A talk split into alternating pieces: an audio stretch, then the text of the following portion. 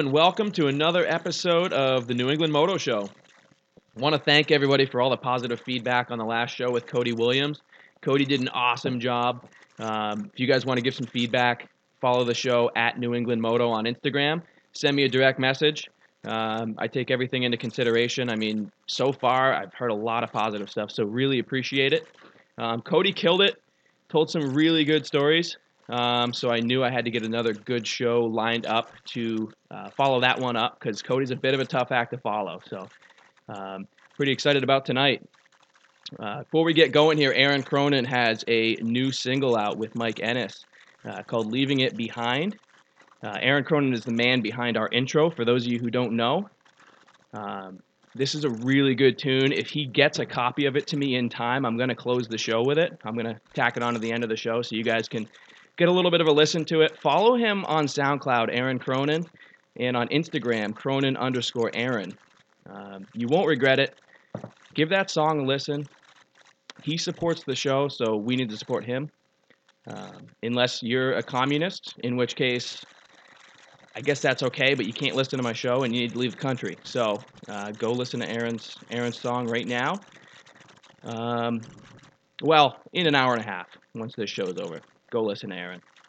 Um, sitting here with me today, the guy who's going to have to uh, follow the act of Cody Williams, uh, longtime New England pro rider, uh, qualified for a slew of nationals from the mid 90s up until I think 06 was his last attempt.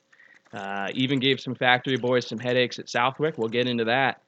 Um, it's the number 819, Ben Asaf. What's going on, Ben? How are you? I'm doing quite well, thank you. All right. Um, Ben's got his hand into a lot of stuff. Uh, I, he gave me a tour of his facility up here, and, and uh, I'm pretty surprised at all the things he's got going on. He's currently a WPS rep, um, has an ice cream truck, owns a bunch of plots of land. Uh, I got stressed out just seeing what he's got going on, so I can't even imagine. He is a busy guy, seven days a week. It never stops for Ben. Um, ben, you're not you're not riding currently anymore. Is that Nope. This is the first year I have not ridden off road. You haven't ridden at all. Um, you had what an 08 Honda, 07 Honda. Yeah, 07 Honda 450 was my last bike. Yep, rode up until the up until this year. Didn't didn't ride at all this year. Um, well, that's that's interesting. Um, why is that? Is it is it something? Were you burnt out on the sport? Were you too busy with everything you've got going on here, or what? What kind of caused the step away? Uh, too busy with everything going on. Uh, can't afford to get hurt. Uh, definitely need to be using all my fingers and toes, so to speak. And um, I've done it a long, long time. And at a certain point, your body's telling you you better uh, kick it down a notch. I can still run. I can still do push-ups and operate normally, except for my knees cracking going up the stairs every every time I, I uh, attempt stairs. But it was uh, it was time to back away from riding. All right. Well, hey, I guess it, I guess it's got to happen eventually. Although you're not very old. What are you? 40? 43. 43. Okay. Um, well, you, you had a long career, like you said. Um, how far back does it go? When did you? Let's get in the time machine and go back. When did you start riding? Where did dirt bike start for Ben Asaph? Um, I had a Z50 passed down from both my older brothers, and I was around five or six years old when I first started riding, and I have ridden ever since. So that would have been what year? Oh boy. So around 79 or 80. 80. Okay. The Z50, which most people of your generation started on. You, you might have missed it. It was a yellow one inside the garage. I, I did miss it. That's is it is it the same bike? You It's not the sa- it? it's not the exact same bike, but the same uh, year and model. Uh, Carol and I found it down in New Jersey. We left here at four o'clock. Uh, never shut the car off. Went down, picked it up, and uh, came right home. Really? What time did you get home? Do you remember? Uh, two or three in the morning. we had, we had a nice steak dinner in New York at at uh, at McDonald's. All for a Z50. All for Z50. I love it. I love it. All right, so you, you start riding on the Z50. Did you ever race that bike, or did you just kind of cruise around the house with it? Nope. I had an open face bell helmet, a stretch chain, and I used to siphon gas out of my mom's Toyota Corolla to ride. yes. Yeah, that's that's cool. Humble beginnings, man. Um, when did when did racing become become a part of it?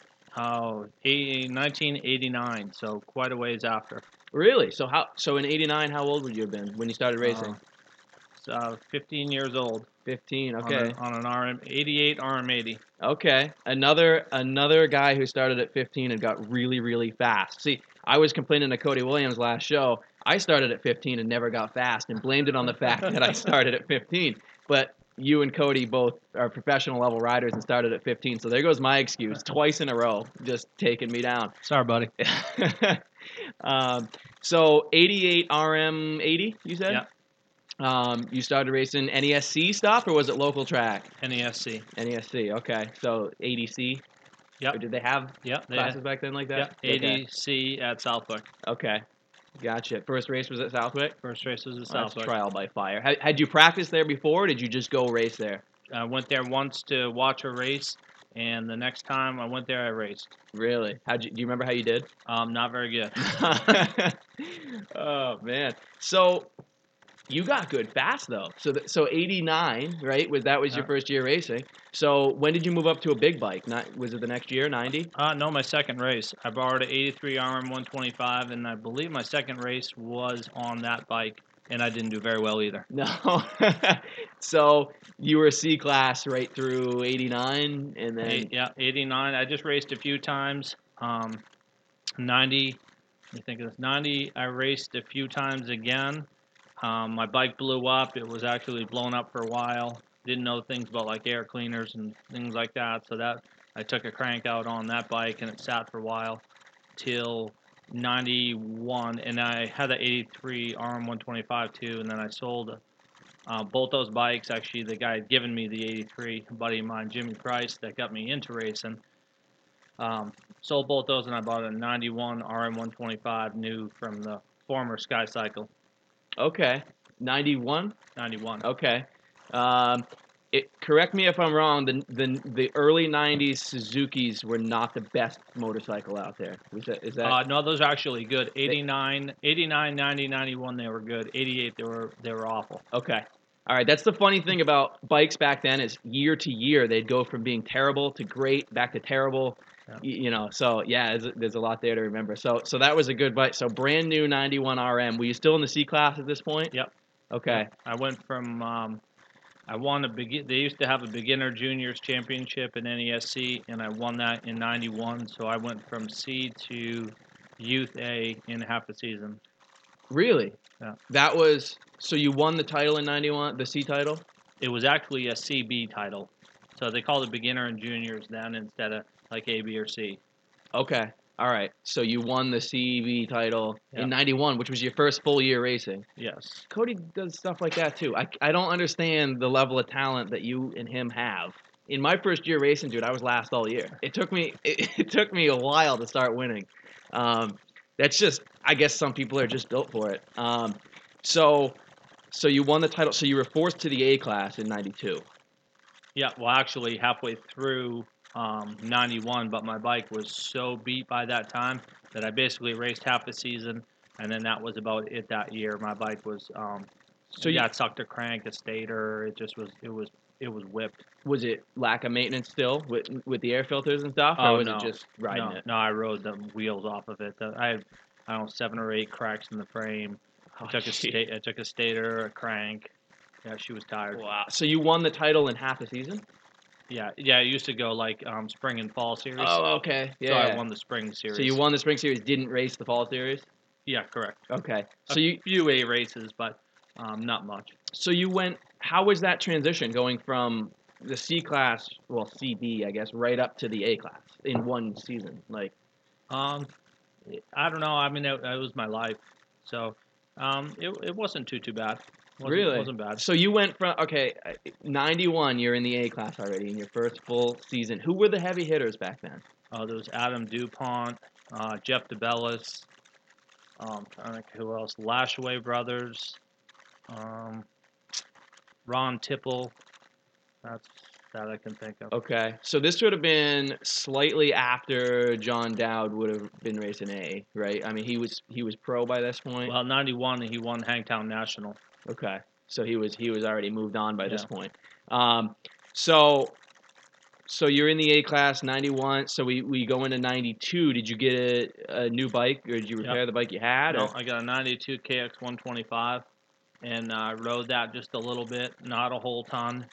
And I believe in there I jumped up to a 252. I'm pretty sure I had a 90 RM 250 in that range because I, I had the Cow- Cowboy a short, short time. Okay. All right. So you only you only own the Cowie for a little bit. Yeah, for a little bit. Okay, and then up to 250A. So Well, I was still running. Then I was right back. You know, then when you jump up to amateur, because 250 in youth you could only ride 125. So then I jumped up to uh, 250B in 92, 93, 93. I had Hondas. I had two CR 250s, and then that was the year I graduated high school. I didn't ride very much, honestly. You know, um, just not super focused at all that year. no, I don't. I wasn't my senior year of high school either. I was Not- focused. not- I was focused, not on necessarily as much on dirt bikes. Yeah, not on drinking or really doing. I just wasn't that crazy into it. I'm not sure why, but Really? Yeah, Huh. I, I mean, I had two bikes. I had a race and a practice, and my race bike had two hours on it when I sold it. Really? So did you? You weren't racing full seasons then? You were No, just doing a couple races Oh here and yeah, there. I was pit jumping and you know, it's just still having some fun with it, but not not serious at all. Gotcha. Okay, so. 93, you were kind of not really into it. 94, did you get back rolling with it? 94, I got two RM 125s. Um, two yeah, 94 is crazy. I had two 90, I had two 94 RM 125, so I was doing 125 amateur. Then I bought a used 92 RM 250, and I started racing um, both classes. Uh, I made expert on that 92. So back then there was a youth a youth BC and then a youth expert and then you move and then there was a Then there's the regular for adults. okay For age wise, yeah. gotcha so it was like 18 plus is that what Um, yeah, or size of the bike. okay all right so so you, so now you're an amateur in the in the men's class Yeah, essentially. Yeah, Okay. I've, I've, I think youth went up to 15 and I was 16. Well, actually, I was 18, 18 or 19 then. So yeah, 18 or 19. So okay so you you were you were hard into it then so this was 94 94, I was full on, and then I made expert at Middleborough on that RM 250. I was, I, I did much better on big bikes, and I won that by like 30 seconds over second place. And then um, made expert, like I say, at Middleborough that year. okay so were you racing for titles then or points or did you just No, I was just racing. Just racing expert. everywhere. Got to make expert. yep so any straight NESC Yep. Yeah, and I, and my first number was 419, and I was still 419 up to that point. okay All right. in- In, NESC. Gotcha. All right. So you were 419, made expert halfway through 94. How did you get your pro license back then? What was it? What what did you have to do? Was it like today where you have to accumulate uh, points in the A class? No, so not so then that same year 94, I went to a YZ. I bought a new YZ 250 uh, and raced that in expert. So as soon as I made expert, halfway through, I continued racing that year. So I raced the rest of 94 as an expert.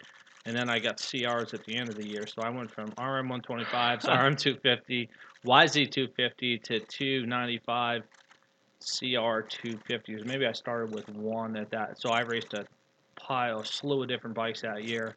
And then 95, I I rode out of Manchester Honda, and I had a 90, I had two 95 CR 250s, and I had a used 95 CR 125. So I was racing um, A class in 125s and 250s, and that's the same year. Um, when Southwick came around to get my pro license, basically Andy C was the uh, the executive director of NESC, so you had to take your AMA form, and he signed off on it that you were, uh, in fact, an, a, a, uh NESC expert, and then that's how they issued. There was not that. It was crap that simple then. Yeah, So- you'd have to do that bullshit so- with all this other stuff. Oh, really? So basically, you just had to get a guy to vouch for you. You Well, the- yeah, I mean, he was the head of it. I mean, he was the man. Like Oh. when when I made expert, people came up, congratulated me, shook my hand.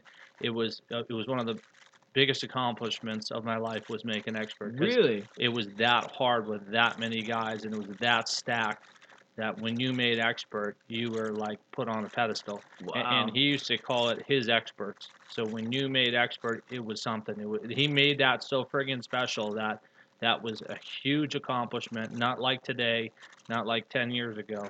But when you made expert, people it, it was a huge. I had I had multiple people shaking my hand, congratulating me. And when you had white plates, you were his experts, and you went to the front of the line. And he he treated you like shit if you were a C rider or B rider to make you want to work your balls off to make A. Come on, It really? was awesome. Man, those are the days, huh? That's that's pretty It was cool. full gates. It was a whole different world. So, as soon as you made expert, you were eligible to race pro. Yes, I mean I made expert past Southwick, and that's all I really knew or cared about at that point. Okay. So I just kept racing, um, which honestly I needed to gain more speed because, you know, my first expert practice. I mean, I know Scott Carter went by me like I was tied to a pole. So it, it was time to go back to the drawing board and start, uh, you know, working your ass off to, to, to push it to the next level. so you did you were you friends with Scott Carter back then, or did you just Not at you all. just knew him? No, Okay. I just knew. No, just Knew knew of him. Knew because you're on the same track. That's Uh, it. right. Okay. Yeah. Because he was he was really good. I mean, I believe he had top ten finishes at Southwick. Yeah. Yeah. Yeah. He was solid. Um. So this was you said ninety four. Yeah. So Okay. then '95 on Hondas, I um, got my pro license and raced Southwick. Okay. Did you do NESC up until that point? Yeah, absolutely. I raced every every race. H- how were you finishing in the expert class in NESC? Oh, geez, that, that I'm not. Um, top ten. Top ten. Okay. So you were a solid expert because back then there was forty rider gates. Yeah. Right. So Oh, yeah. it was the extra class was packed. Yeah. And they were serious dudes back then. Oh, yeah. Um, so, okay, so then Southwick National rolls around, 1995. Um, Made it right in. you made it. Come made, on, made really? it right in. It was easy. First qualifier, made it in. Pushed out the factory KTM riders. Um, they didn't even qualify that day. There was two of them. I forget their names. I actually heard that story. I've heard that story before. How they didn't qualify. yeah, they didn't even qualify, and they were in my qualifiers.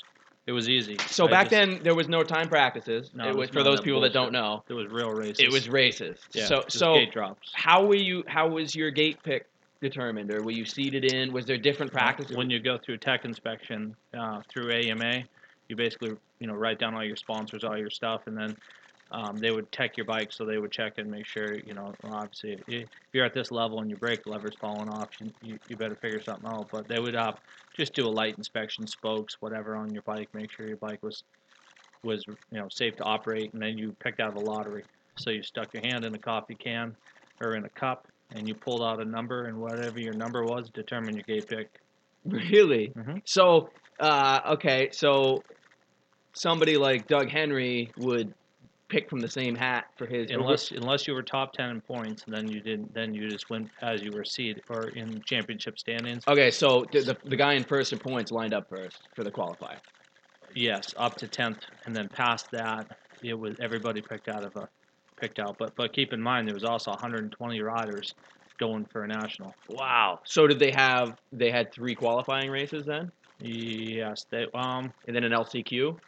Yes, but I th- they have pre qualifiers. They used to have pre qualifiers, so you actually had to race before to be able to To, To get be- into that 120 rider. Well, it was the 120, and then I think they put it down to 80, so they would get rid of 40 riders, or you know, if it was 129, 49 riders, they would you'd have to go through pre-qualifying to get to there, and then you were um then you were on the gates for the for the for the main. The top 10 were seated, so basically then I believe I believe it was 80 down to 30 because the top 10 were seeded. Well, actually, be it would be 70 because the out of that 80, the top 10 were already in there.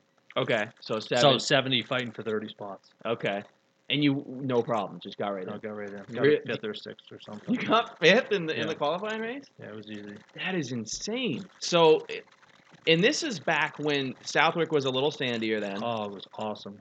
Um, well, I guess a lot sandier. Um, so the pros would kind of be scratching their heads, like maybe not the top guys, but a lot of the guys who were doing the whole circuit were Oh, yeah. kind of scratching their heads, and then the locals would come in and Yeah, it was Talladega. It was big berms and fast and no braking bumps and just pin it to win it. that's awesome. So you you had done a ton of racing at Southwick already at that point, so Yeah. you qualified right in. Do you remember? Were you nervous? I mean, do, do you remember kind of? Well, I'll tell you a funny story. So this is how naive I was and young I was. So I was doing the parade lap, and uh, and the crowd's going freaking crazy. It's going nuts, and I'm like, wow. I, I mean, I, I thought I was the shit. I thought I was really badass, and wow, the amount of fans I have here is unbelievable. But Jeremy McGrath was right in front of me as I was as I was going, so I had to pass him on the parade lap. But that was, that was my humbling parade lap story. Um, just and everyone was obviously going nuts because of him. He was factory on a ride. You, you thought you were getting yeah, I thought it was for me, but yeah, that kind of sucked. It was but, McGrath. That's but, funny. but it, it was awesome. I mean, that was the Ryan Hughes days, and there was, uh, you know, Greg Albertyn. I'm pretty sure he was there. And you, you know, you just sit down. There's ESPN cameras. I mean, it was you take your local track that you're used to X amount of people there, and when you go there and there's TV crews and all kinds of crazy stuff, it's it's like New York City. You know, it's like you're just sitting on the the starting line. It's almost surreal because you're just looking around. It's like, wow. You know, it, it, was it was it was it was badass. Very that's, cool. That's cool. Yeah, so, was so you were more like pumped than nervous. Yeah, I mean, once the gate drops, you you put all of that out. You don't even you don't even focus one bit on that. You're just you're you're man machine on the track. That's awesome. Good deal. Do you remember how you finished? Uh, 20, 27, 23. Okay, so you almost sure. scored points. Yeah. Now, were, were the 30 minute motos tough on you, or, or Oh, was yeah, yeah, that's what it was. Thirty and twos. Yeah. So you had the speed, just got tired. yeah. Whew, yeah. Yeah. I mean, I, it, it was uh, yeah, it was really it was solid for sure. Uh, Mm. I I did certainly better than I would have expected, but I guess I had no expectations. I just went out and rode and rode as hard as I could, and and that was it. Did you follow the pros a lot back then? So was it like, did you look over and see Jeremy McGrath and freak out? Not at all. Really? No. You, you didn't care. No. Screw that guy on the factory Honda. Oh, you both eat with a fork. You, you didn't even care. That's funny. Um, okay, so so '95, you qualified right in for your first national. Now, were you thinking then that you wanted to make a living at this, or were you just Um, trying to do as yeah, well as I kind of. I mean, yeah, I was just racing. That was my life. That's all I did. I raced. I rode. I practiced. I lived it. That's what I did. I didn't do anything else. Did you want to be one of those guys? Like one, you know? Yeah, I guess so. I mean, that's everyone's dream. So, um, I mean, I, I guess I was realistic in it, but un, you know, I don't know. I just did it. It was just my life. It wasn't really a, a set thing. I had no plan. It was just, it was work during the week and and race on weekends and work on your bikes on Saturdays and in between and practice Tuesdays, Thursdays, and try to run and mountain bike and it was just a lifestyle. Really? Jeez, that's. You guys are so much more badass than we are today. It's not even funny. Like you're just over there. Yeah, I just qualified in. You know, where you, you know, you listen to someone my age talking about, you know, they just there's all these excuses and It has no excuses. You just, I mean, I mean, trust me, I, I definitely had bad races, but there's no excuses. Just, just it's what you love. It's what you did. so so you were so this year you were doing like top 10 NESC is it like Yeah. on a on a local level that's Yeah. kind of how you were finishing Yeah. so you weren't winning at the expert level at this Uh, point no, okay. that that goes to show how fast New England riders and the, the level of competition is or, or was in New England. It's insane. It's insane. Yeah. You you you, you know, you, typically today if a guy qualifies into a national, he's winning everything at the local level. Exactly. Yeah, that's that's wild, man. Those were the days. So so 90 going into 96, were you still on Hondas? Were you Yep. Yep. No, it was on. Still had- full steam ahead, serious about it? Yep. Yep. I mean, um, I had two. I got no. I did. I had a Manchester Honda. I had a '96 CR 125, and I had two CR 250s. Were you getting these bikes for free or buying them? Buying them. Buying them. Okay. Yep. And then um, I raced NESC. I bought a U. One of my 250s was used, and and yeah, you're scraping pennies to race and everything else. So I, I actually had gone down to Maryland to Budds Creek. I, I had bought a box van, so that was my only. I bought a brand new box van out of Rodman Ford, and that I built a like a small sleeping area. And my brother and I went to uh, Budds Creek in Maryland that year, and it was it was a 100 degrees. I mean, we're the first night we stayed in the van, it was awful. It was a sweatshop. It was the next night we got a hotel, but I I use I you know, and the humidity so much, and the guy I bought the bike from it was my fault. I didn't even check the jet jetting. He put this monster main in it, so when I was at you know during qualifying, my bike completely bogged. And uh, that that wasn't a good race down there. And, and No, so this is the national. You're trying This to is the national, So you yeah. weren't able to get it done there. I didn't get it done. bike I did Southwick, I did, but not at Budds. So you qualified for Southwick in '96 as well. Yeah. Okay. Um, do you remember how you did? Mm, No, not as well as the first year. I don't believe. Okay. All right. You were- so you were the number eight nineteen at this point. Yeah, do, during so then in '95 I went to 19 in uh, NESC, and then nationals was 819, and yeah, for a few yeah, Okay. yeah, I was still I was still 819. Yeah. So we had your finishes improved NESC in '96. We you getting closer to the front in local racing? Yeah, I mean it was all it was all in that range. You know, I don't know exactly if it was crazy because it was, you know, solid competition, but um, definitely solid. Okay, good deal. So, um, rolling right through '97. This is this is the year that I got into motocross. It was '97. I was six years old, um, which makes you laugh. Um, so I was a huge Ricky Carmichael fan right from the start. Um, I loved his bike. That's actually what it came down to. I thought those Splitfire pro circuit bikes were so sick. I built one. I, I don't know if you ever saw I it. saw it. Oh, yeah. Yeah, a couple years ago, I, I built one, uh, replica.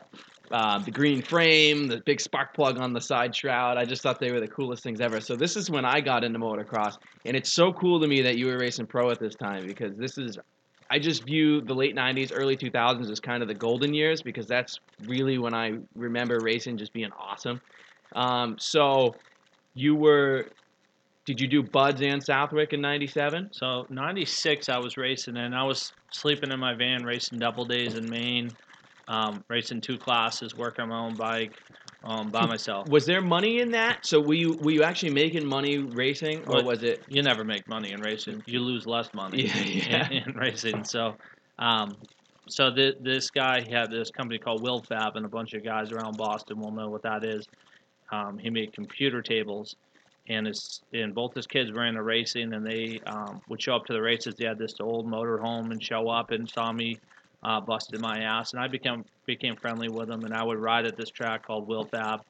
Um, you know, it was off 93 uh, towards Boston in Wilmington, Mass. So we would ride there, and you know, a fair amount of people would actually ride there.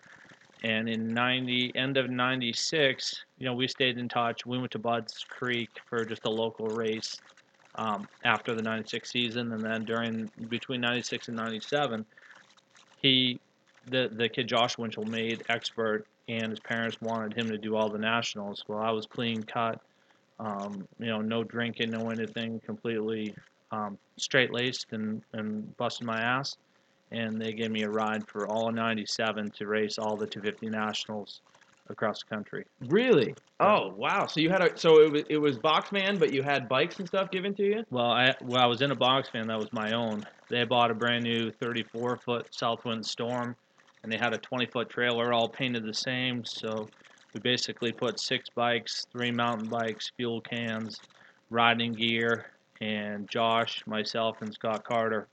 Um, you know, Scott got offered the ride as well, and they paid all entries, all food. Um, I had to come up with bikes and parts, and past that, they paid for everything. So. Oh man, that's I didn't know that. Is that how you met Scott Carter? Because I know you guys are buddies. Uh, we were racing against each other and So you knew him? Yeah, I, I knew of him, but honestly, we probably weren't buddies by any means, and we got real tight and real good friends.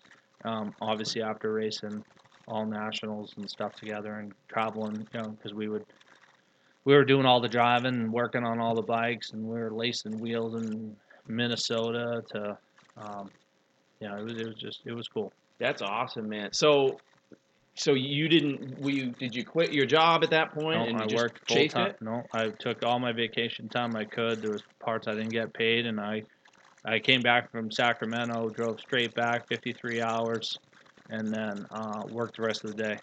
Really? So I was working full time in between, Wow. So as So, well as working and training. so in '97, that was the opener, Hangtown.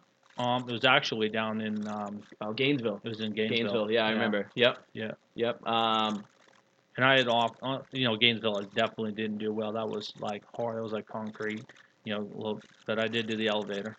you did? You Oh, ju- That was back when it was gnarly. Yeah. Yeah, I remember. Yeah. That was gnarly. Yep, that's that's awesome. Um, so you raced every night. I didn't know that. I thought Yeah. you just did the local stuff. Okay, so you raced the whole I did season. Evan Washougal, everywhere. I did, Okay, did Larocco's leap, every big jump on the you jumped Larocco's Leap. I Awesome. One of uh, I think eleven guys that weekend to even do it. Really? Yeah. Do you remember like how many of them did you qualify for? I don't remember exactly. Um, um, I'd say probably about half or so. I mean, it was it was kind of a tough thing. You basically showed up, walked the track. You had two 15 or 20 minute practices, then you're right into racing. I mean, I made every, you know, they had all the pre qualifying. I made every single, you know, I made it all past that, and then probably about half the nationals.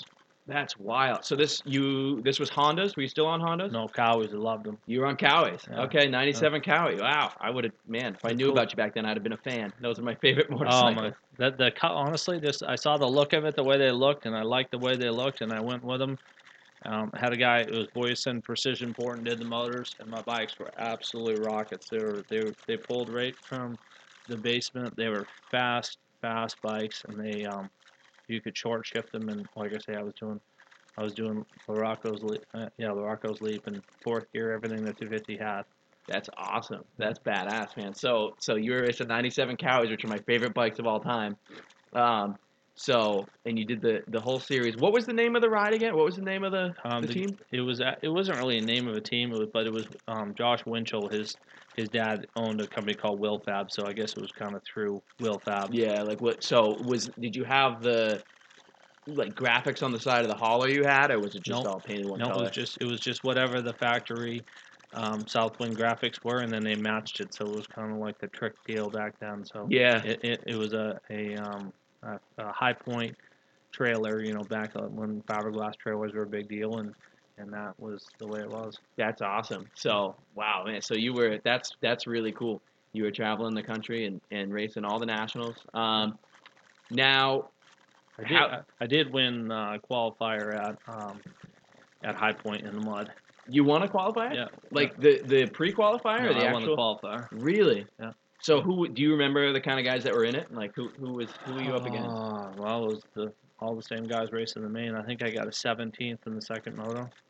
Oh, you did. Okay, so you scored points. So, did you ever did you earn a national number in I, '97? you know, honest with you, um, after I missed it by one point that year, and I went back through and I was looking through results, and the guy that was in front of me because it was such a mutter, I actually beat. I think it was Mike Caton or something, and I actually beat him because Heath Heath Voss was right ahead of me. So you would have you so, would have gotten a yeah, national number. You should have had a I national. should have had a national number. That's that's wild, man. So Heath Voss was racing in '97. oh yeah, Wow, he goes way back. Bradshaw. Um, Yeah, Bradshaw was on the Manchester Honda. yeah, The- exactly. Yep. That year, yeah. Yep. I this see this is when I'll start to know because this is when I actually started getting into racing. I, so I've actually seen most of these nationals. Yeah. Um, so was Supercross even a thought at this point, or, or was it?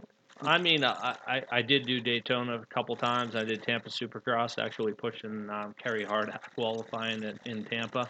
Um, but it, that that's a whole nother level and not training on a Supercross track and suspension. I mean, that's Yeah. a whole. Yeah, it's you a whole new. yeah, you, you go to Daytona, you start looking at the jumps, and, you, and it's not that the jumps, but the landing and and then where there's a you know you have to land and then jump again. It, it's definitely a touch intimidating. The, the big jumps were not a problem. You just need a big set of balls Yeah. and to shift gears. But when you have to start timing stuff and it's real tight, it, um, you know, especially like Daytona, I was training on snowmobile trails up here with studded tires, and then I'd load up and go to Florida and then race race the Supercross. Yeah, you're not ready. yeah, Yeah, yeah, You, you, you're relying on bumps from snowmobiles, and then you're going and racing um, at Daytona. So it's a bit of a. That's wild. So was that '97 you raced Daytona? Uh, no, that was ninety. Uh, let me think of this. Ninety-eight and two thousand. okay. All right. 2000 or 2000, 2001, I'm sorry. Okay. All right. So going into '98, were they? How did the kid do? That was that the team was formed around. Um, he did so so. He didn't do any, didn't make any mains, and then actually I got offered that um, that ride again, but I got so burned out by um, you know between working full time, um, working on all my bikes, and ch- you know trying to train in between. I actually turned it down. Not that it wouldn't matter because he broke his leg real bad, and he was done. That was the end of his career. Okay. Wow. Um, was that at a national that he broke his leg, or was it I don't even remember. I'm not. I don't remember that far. Okay, so you turned it, turned the ride down to 98. That was my next question to see if you got offered that again. You you Yeah. could have done it. Um, you still did Southwick in 98. Yeah, yeah, Rogue Cowies. Don't remember. Uh, that was a mudder too. Made that in. That was a mud race. I don't remember exact results. It was pretty. It was coming down pretty hard Yeah. dur- during that. Yeah. And I was racing stock bikes. I, you know, definitely strapped for cash, and my bikes were stock, Okay. motors, everything. Gotcha. All right. So, will you will you win an NESC local level at this point? Um, no, I actually, I was racing um, Open Expert and Expert, and I, I believe in '98 I'm on a. I think I won two. I think I won both spring and fall Open Expert championships. Oh, so you were winning titles. Okay. Yeah. All right. So you were you were progressing. Um, because I didn't ride 120. I was pretty much done on 125s for for the most part. okay. All right. Um, so uh, now, are you and Scott Carter best friends at this point? Because I know you guys got got real close at one point. Yeah, point. we're buddies. Yeah, I mean, if I still see him, he's in Florida now. But yeah, Yeah. Okay. yeah, no, yeah, all all good. So you traveling together to the races, or is it? Well, that was just for that year, and then um, you know, then uh, I was back in my box van Okay. All right. doing Um, local stuff. Trey, before we get too carried away in the years here, Tracy, um, Scott's sister, told me to ask you about driving a U-Haul truck yeah. with Scotty. Oh yeah, that was '97.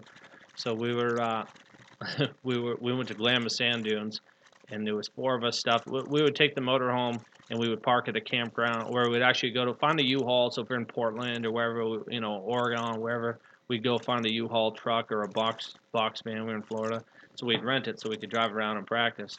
So we were going to Glamis Sand Dunes, and, and we were ribbing him and giving him a bunch of crap while hit, hitting one of the barrels.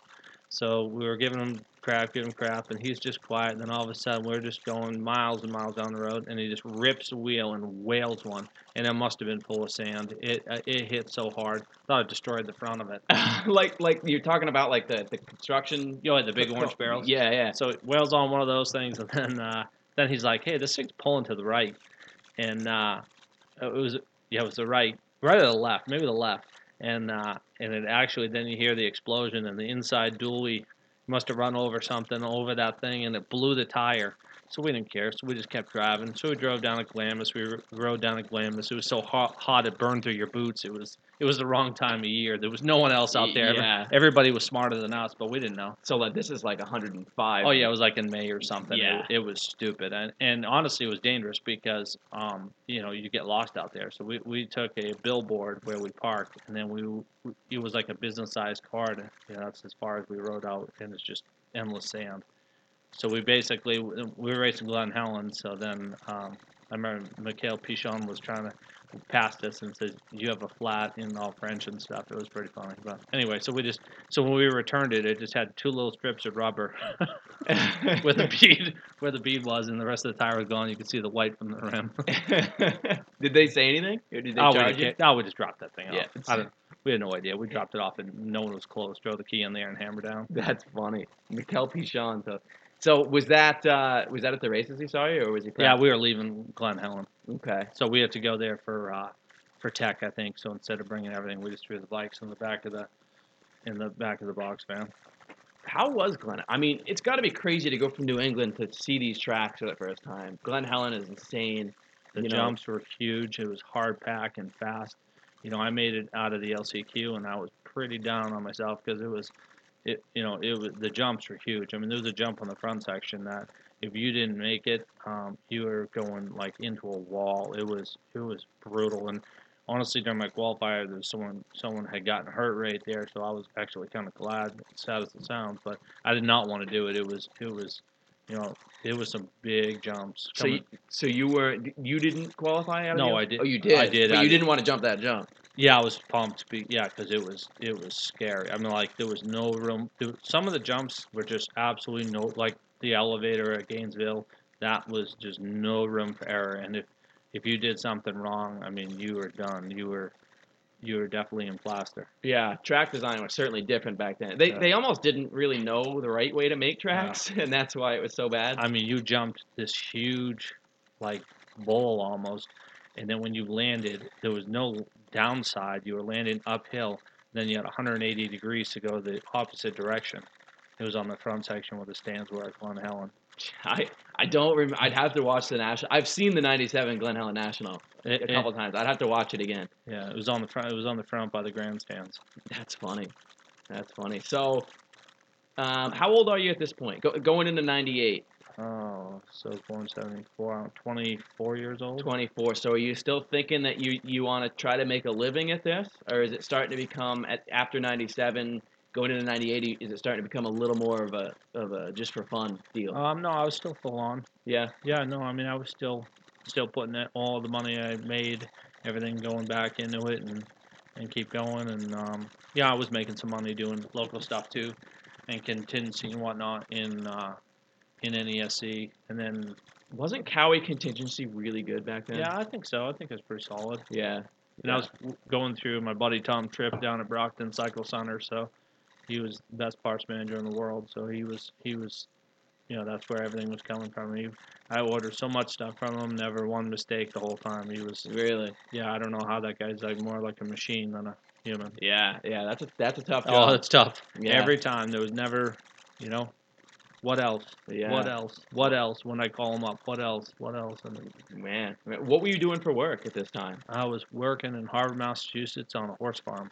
Okay. So I was So busting your ass all week and then having to ride on the weekend and train and do unload tractor trailer loads of hay to to mow grass to you know, do everything. okay. All right. So So completely out of motorcycle industry, you know, not you know, not working in it. which it. is probably a good thing. It was the best thing. yeah. 'cause Yeah. If Plus, it you're- was physical, so no matter what, you know, I, Yeah. and I took a challenge, you know. So if the guy was cocking off about the hay or something, I was definitely challenging him, you know, and you know, I was in incredible shape at that point too. Yeah. So Yeah. it was, it was kind of fun. Yeah, that's that that's actually a blessing. Um, I didn't know you ever rode Cowies. I thought you were I thought you were Hondas right through, right through the pro career. Well, so moving into '99, I went to YZ 400s. Okay, you did. You bought right into the four stroke. Yeah. That that soon. Because back then they didn't know if it was a good thing or not. Yeah, there was a there was a local guy that um, did well at um, at a computer company, and he wanted to get in, so he basically bought me bikes, and so pretty much from that point on, it was it was solid. You know, as far as not outlaying as much money on bikes and buying them, but so I started with one um, YZ400, and then started riding it, and got another one. And that year, I won another Open Expert Championship. I would have won two, but I broke my shoulder. I uh, was doing a jump in the sun at a practice track down um, Massachusetts, and the bike kicked me, and then it, it, it, it pounded me pretty good, broke my shoulder blade. Oh, gee, yeah. So that that ended the season. So you had enough of a points lead. Well, no, it was It still was- spring and fall yeah, back then. yeah. Okay, so you won spring. Actually, in '95, I did do some arena cross too because I broke my shoulder in Albany too. I forgot that at the end of NESC. Okay. Oh, so you did you did Yeah, like so- pro arena cross. Oh yeah. And this is back when arena cross was serious. Like Budman. Oh, Was Budman in yet? oh, oh yeah. Him. Um, yeah, um, Who else was it? uh, there was uh, Mike Jones. There was um, uh, who's the guy tangled with? Was it Matasevich? Was was he doing? No. No, it was um, Jeremy Buell. Him and I tangled in, at that race, and um, I hit the deck. I broke. I smashed my collarbone, cracked my shoulder blade in three spots. Got knocked out. Yeah, that was that was a doozy. Jeez. Okay. so Spent- you were doing arena crosses too. Spent the night in the hotel, and then I got up the next morning, drove my van home, and then went to the hospital. Come on. uh, Anyway, so yeah, so that I broke the other shoulder blade in '99. okay. Well, at Um, least it was the other one. Yeah, and that year, um, the guy I was riding for ended up buying Carbon Fiber Works, a company out of Florida. So I started working there. Okay. And and so in 2000. this guy was pretty much giving you like yeah, he full on. parts, bikes, everything. Yeah. That's awesome. Yeah. So did he have a deal through Yamaha, or did he? Ju- you just wanted to ride the four stroke? Self-funded, thought it'd be cool, and um, you know, the only problem was is you, you needed to be able to bench press Cadillacs. I mean, in national, I made it in that year. I got tangled up in the first turn. I went from second to last to 20th in three laps, Really? but then I dropped anchor. Yeah. Good bike's so heavy. Bike's so heavy, but I had speed. vicious. I had mad speed, but I just didn't have the the stamina Yeah. for sure. So yeah, wow, that's that's wild. So, did you do just do Southwick in '99? Yes, um, I might have done. Did I do Unadilla? Some of those, I, some of the years I did Unadilla, but I never made it there. I never did well at that track. I crashed and burned there. And, Well, this is back when Unadilla was started out as a grass field, pretty much, and you grass field and the shale. I mean, it hurt so bad to ride there, and how much bruising and cuts I had on. I hated that place. Yeah, I still hate that Uni- place. Unadilla was bad back then. Yeah, it it's was- better now. It's better. They added a bunch of dirt, but it's Yeah. a shithole. yeah, that's funny. Um, Okay, so you were you were full on um, right into the 2000s. 2000 I went back to Hondas, Okay, and then had two stroke back to a two stroke. They didn't have a four stroke. two. yet. I guess I had two 125s, two 250s Okay, from the same guy, same through Carbon Fiber Works, and um, those bikes were all done through there. And I raced um, some New England, some nationals. I, I, I think honestly, I think it was a little too easy for me, so I probably lost some focus, and that's when I was probably starting to burn out a little bit. Isn't like in that that range. I was definitely 2000. I was definitely starting to burn out. so th- this is the year. So you were doing you did a Supercross in 2000. You said, or was that 01? Um, 01, I guess, because Okay. 98 and 01. 98, I did Tampa and Tampa and Daytona.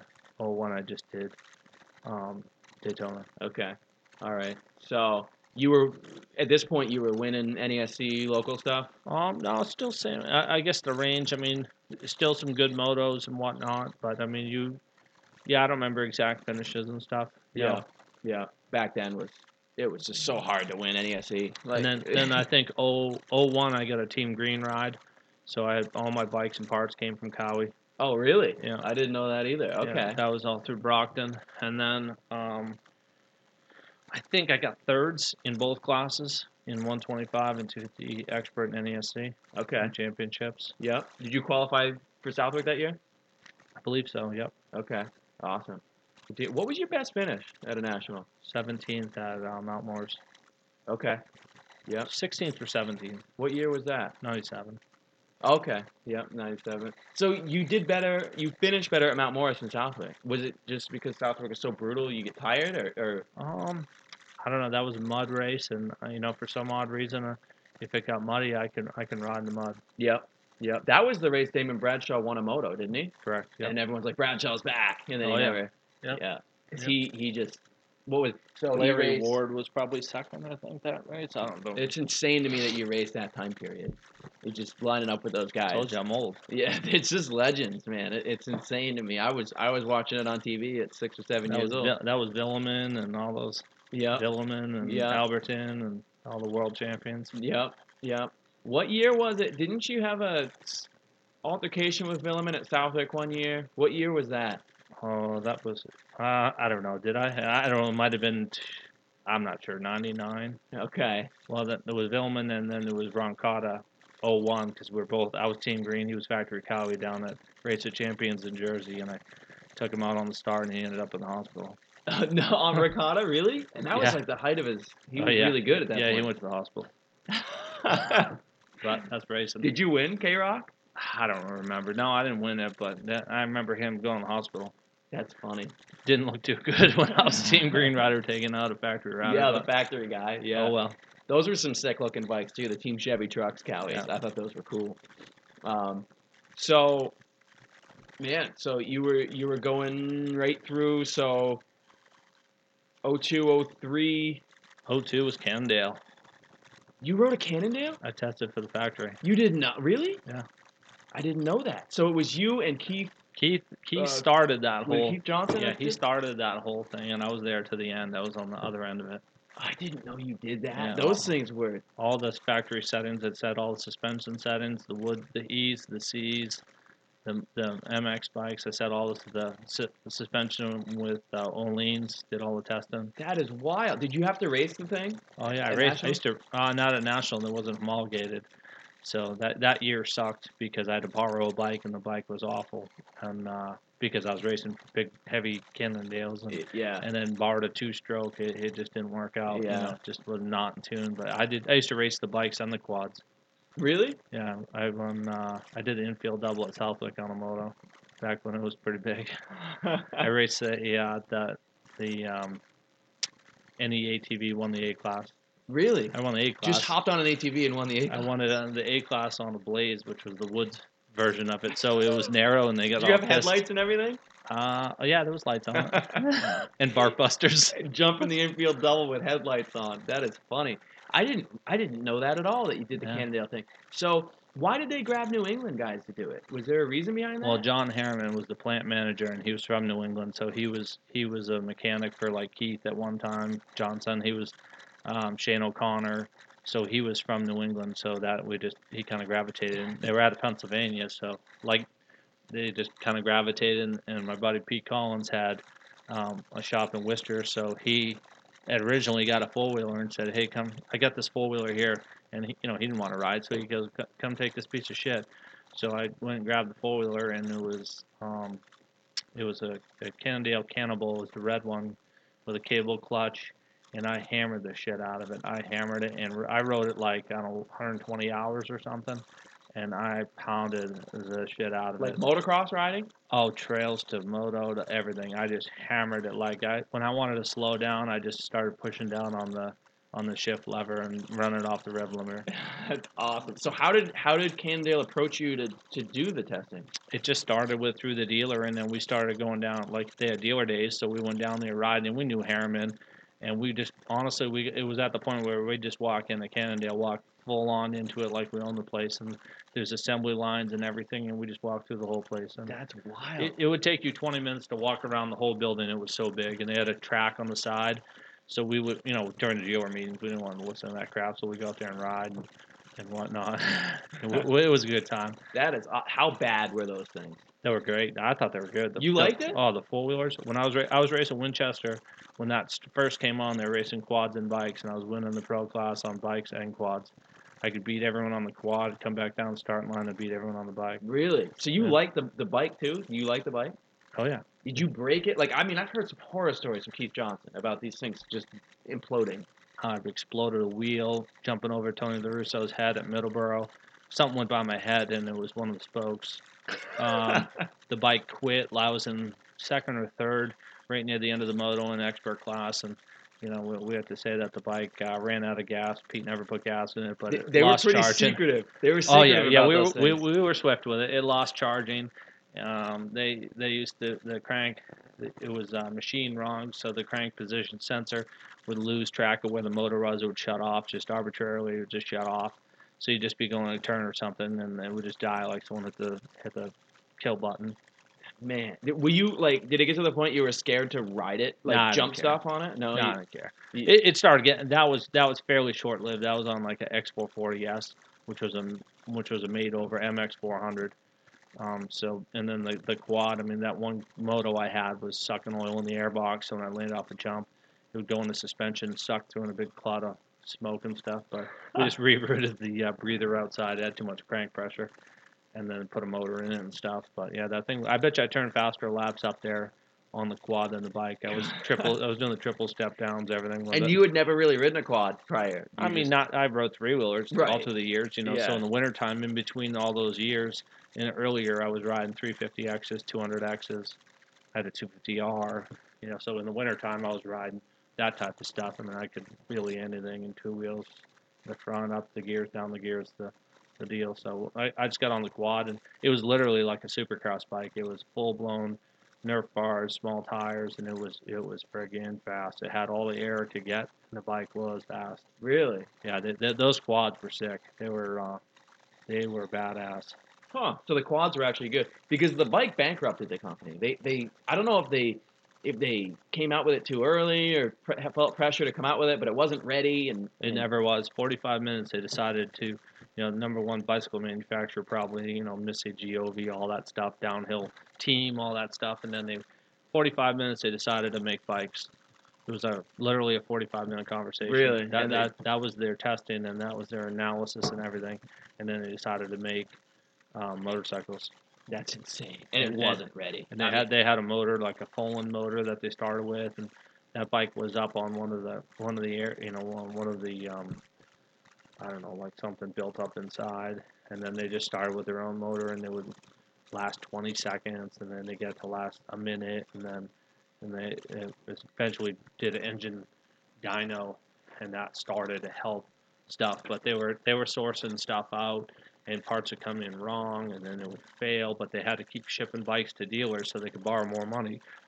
So it, Oh it- really? Oh yeah. So, they were just shipping. they were shipping things. ship boxes that wouldn't run, but they had to. They had to ship it to to show good debt so they could borrow more money. Oh man, that's bad. Robbing Peter to pay Paul. Yeah. So it just kept going and going and going, and then they came out with the quad and started doing that. But the the the worst part with the bike is it couldn't get any air with that reverse design. They just had a small air cleaner on the head tube and it couldn't get any air, so it had no power. Okay. So when they when they came out with the other bikes, they started putting a second air cleaner underneath the fuel tank, like in a triangle, to to get more air in it. They they found out when they ran it without an air cleaner at all, it had way more power. So that's what they actually even in the in the uh, X440S they did that too. Put a second air cleaner on to get some power. That's why the quad had so much power because you need dead airspace for an, in an air box to make power. Right. You need a lot of volume of air, and that when they did that with the with the quad, the, I'm telling you, the quad was a rocket. Really? Yep. Was the quad more reliable? Um, the chassis, no, no, it was the same. It was the same same motor. So if Yeah. So they just if it had inherent, pro- but if you got a good one, you got a good one. yeah. You know? Man, that it's So- just such a So if the tolerances were out or they were good, you know, you wouldn't have those issues. That's that's so wild. That that whole time that was such a failed experiment. I remember they were Mhm. pushing those bikes off in, in pro races Oh yeah. every moto. I don't know if they ever finished moto because Keith Johnson was riding, and then they had another. Who was the other? Jeff Uh, Gibson. Jeff Gibson, yeah. Yeah, we, we, and and those guys were just pushing those things off the track every moto. Yeah, Jeff Gibson was crying because he didn't want to ride it anymore. Literally crying, yeah, scared of it. Really? Yeah. Well, I, I, I can't fully blame him for being scared of it, man. Those things, you don't want a bike shutting off at a national, you know, off a jump. You know, it's but they were so far ahead of their time. They had aluminum frame, they had the backwards motor, they had electric Fuel start, injection. fuel injection. They were just so far. This is all stuff. Yamaha's got the backwards motor, KTM's got the electric start. Well, everyone's Yeah, gonna. fuel injection. And now everyone's got fuel injection. But this was in '98, right? Yeah. Was it '98 that these came out? Nope, uh, 99. I 99. Yeah. And, and so they were like just 10 years too early. Yeah. Um, man, so that that's wild. I did not know you were involved with that. Yeah. Um, so now, did you you didn't race any nationals that year? Oh wait, you said you borrowed a bike. You borrowed a two-stroke. Yeah, I didn't. I did. I did not do uh, anything that year. That was, yeah, 02. Um, Yeah. Okay. Straight Can-Am. I mean, uh, Cannondale. yeah, yeah. Um, okay, so 02, and then this is where you weren't as into it, right? Or were you still right full ahead? Um, yeah, I saw them, and then like 03, I went to CRF 450s. You know, Candale thing. They basically, actually, I almost had one of the bikes too when it when it shut down. Um, and then, um, like I said, yeah, then then they went out of business. They shut the doors, and then uh, 03, um, actually, when Keen Motorsports was a big deal, um, I got bikes out of there. So I was riding uh, CR 450s and doing a lot of uh, Winchester. I was I won some championships there. Um, yeah, racing there. Okay, all right. So I was gonna ask you if you ended up with any cool Cannondale stuff from that. Now I got to pull over a couple things, Yeah. some clothing, but yeah, nothing. You didn't have a bike because I think Keith Johnson still has one of the bikes. Yeah, he mu- yeah he definitely could. Yeah. They didn't keep track of stuff very well. No, no, that was just what a what a weird. It's almost like somebody made a movie. It's not even like a realistic thing that that, that actually happened. Um, so jumping ahead, 06, that was your this was would have been your last year doing nationals. Now this is pretty cool because I remember Quint Bovair out of Littleton built you a. Was he up in Littleton still back Oh yeah, yep. Okay. School Street 247. Yep, still is. Yeah. Um, he built you a sick CRF 450 for the national, right? Yep. yeah. I uh, I ran it by. I was working on Parts Unlimited, and I ran it by everybody if it would be cool uh, thing to do, and that, and that's what we did. So we we so basically kind of stood behind you and Yeah. was like, and basically solicited vendors that that I sold stuff to, and Moose and Pro Circuit, and asked them if they wanted to get on board, and they they said yeah. So they you know the Parts Unlimited magazine, we did a a three issue build in it and kind of showed the stages of it and and Hinson and Renthal and um, you know a bunch of different companies, Expeldine valves and you know just a bunch of stuff and basically built a bike from the ground up. You know bought a bike new in the crate. threw the book at it. Yep, threw the book out. Yeah. Essentially threw the book at it, and then factory connection did it. You know, nitride fork tubes early. Oh, on. it had the full. yeah, it's got nitride oh, Okay. coatings. A- And you still have this bike. Yeah, it's in the garage. Yeah. Yep. Yep. That is awesome, man. So you, so Quint, you give the parts to Quint. He builds the bike. Is that how? It, Yeah, and, and I had practice bikes and stuff going. Yeah, I think I might have even had two other CRFs there. Yeah, so you know whatever parts. Yeah, I was working real tight with them on stuff. Yeah. Okay. So yeah, you were a Parts Unlimited rep at the time. So and this bike actually made it into Dirt Rider, which I remember seeing this in Dirt Rider. Yeah, it was, Um, it was under Dream Rides. Yeah. Yep. And I it, it's it, it's pretty insane. So you did the national that year, and I I don't think you qualified, right? Was No, that- I went down the qualifier. I was in qualifying spot and went down. Did they do time qualifying yet? No, six. No, I was still gate drops. Okay. All right. So you went down in the LCQ. Yes. Yeah. Yep. Okay.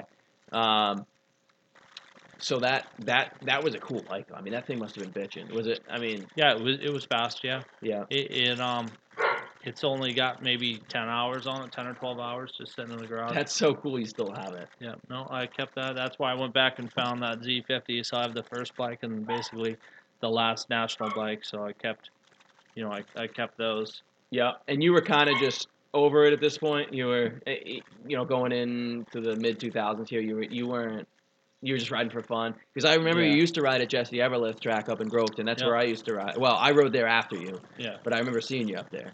yeah, yeah. No, I was um, I was pretty much done. I was racing like in between there. I was racing, you know, Winchester um, quite a bit, and you know, honestly, it got to a point where um, I was winning everything at Winchester, and I got to the point where people were were complaining about, you know, let someone else have a chance. So I let, I basically let the, I won 27 races in a row there, and I got sick of Are you serious? Yeah, 27. and- I got one guy that's complaining, so I let uh, the whole pack go. I had my bike in neutral, idling. When the gate dropped, I let everyone go around the first turn, and then three laps to go, I passed second place and won. So it was pretty much, you know, and I could just take my mind out of it. It was kind of getting stupid. Yeah, you were kind of done.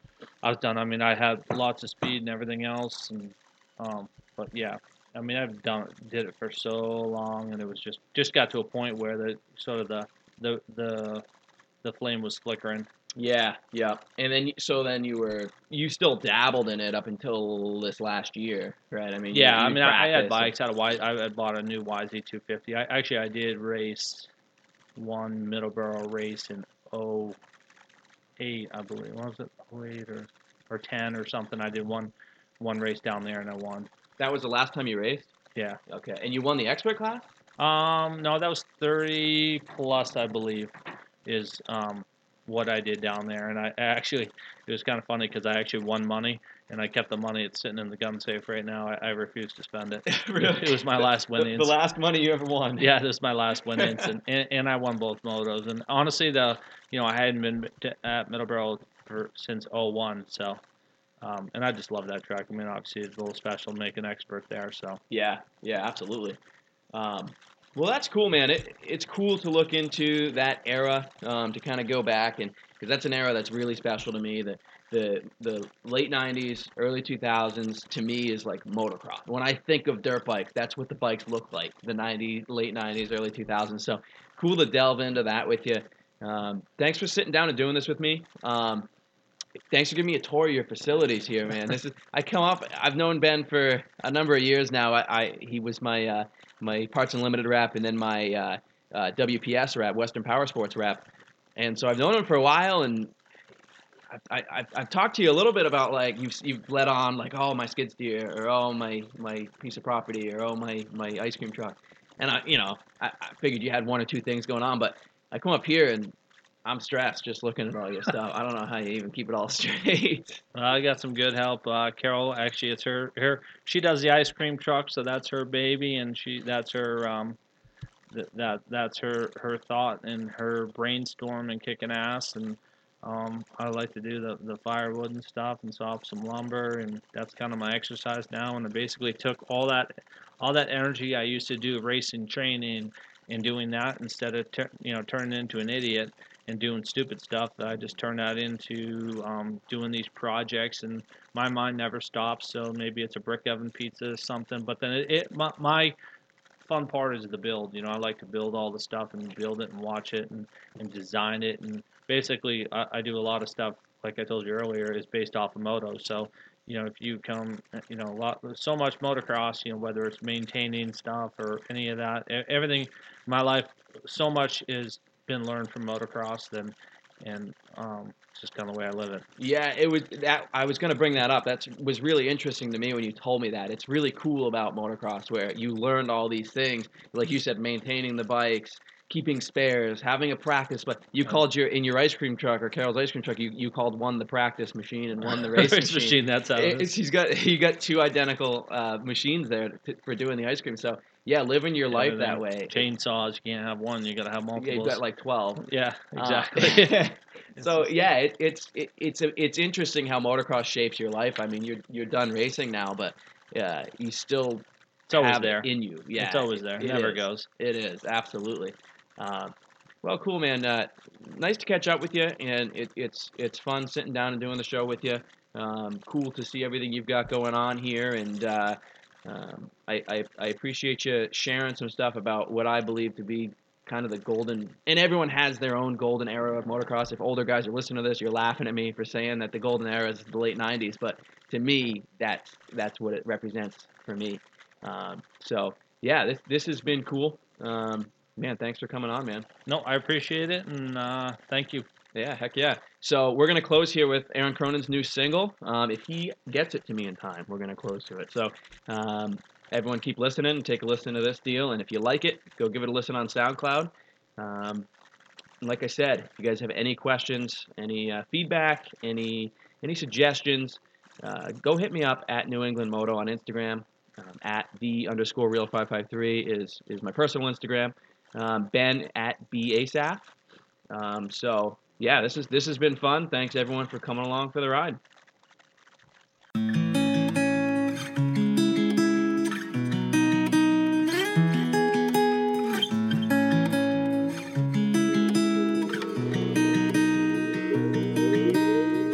Hardly home, I've been searching for a better way. White knuckles, I've been holding on for better days. I know my family pray, I thank you for. And angels in the sky, give me guidance from above. Like, oh, I know if I don't go back home, I will be on my own. Yeah, I know. Yeah, I know. Stressing got my head aching, Lord, please. I've been patient waiting for a day when I can go and get what's coming. Later, awake and chase my dreams, but it seems they're running from me. Should I do the things I love or obey the ones who love me? Like, oh, it behind tonight. Leaving it 'Cause I don't wanna, I don't wanna say no. I don't wanna I'm leaving it behind tonight. leaving it behind. I won't go back, I'll be fine. I'm done wasting all my time. I can't take it. I'm leaving it behind tonight. Got me singing like, oh,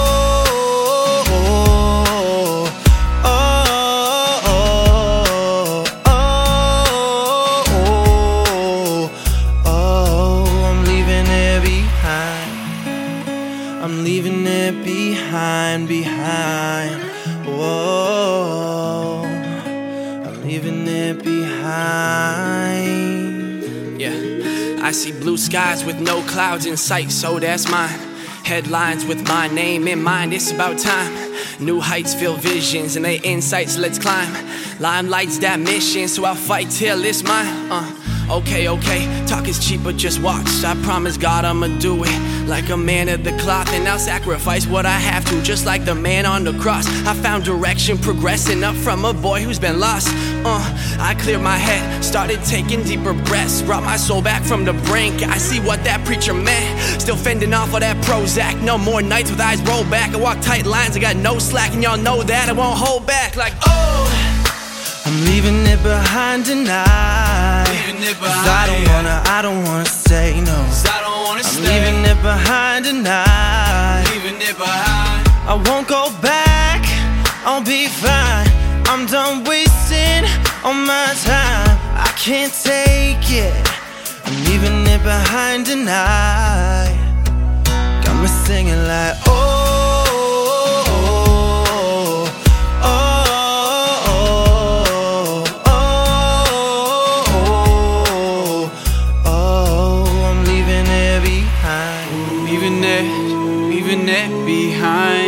Leaving it, I'm leaving it all behind. Leaving it, I'm leaving it behind. You got problems in your past trying to hold you back. You got people on your ass trying to hold you back. You know the pressure won't last, it can't hold you back. I know. I'm leaving it all behind. I'm leaving it behind tonight. Leaving it behind. Cause I don't wanna, I don't wanna say no. Leaving it behind leaving. It behind. I won't go back. I'll be fine. I'm done wasting all my time. I can't take it. I'm leaving it behind tonight. Got me singing like, oh.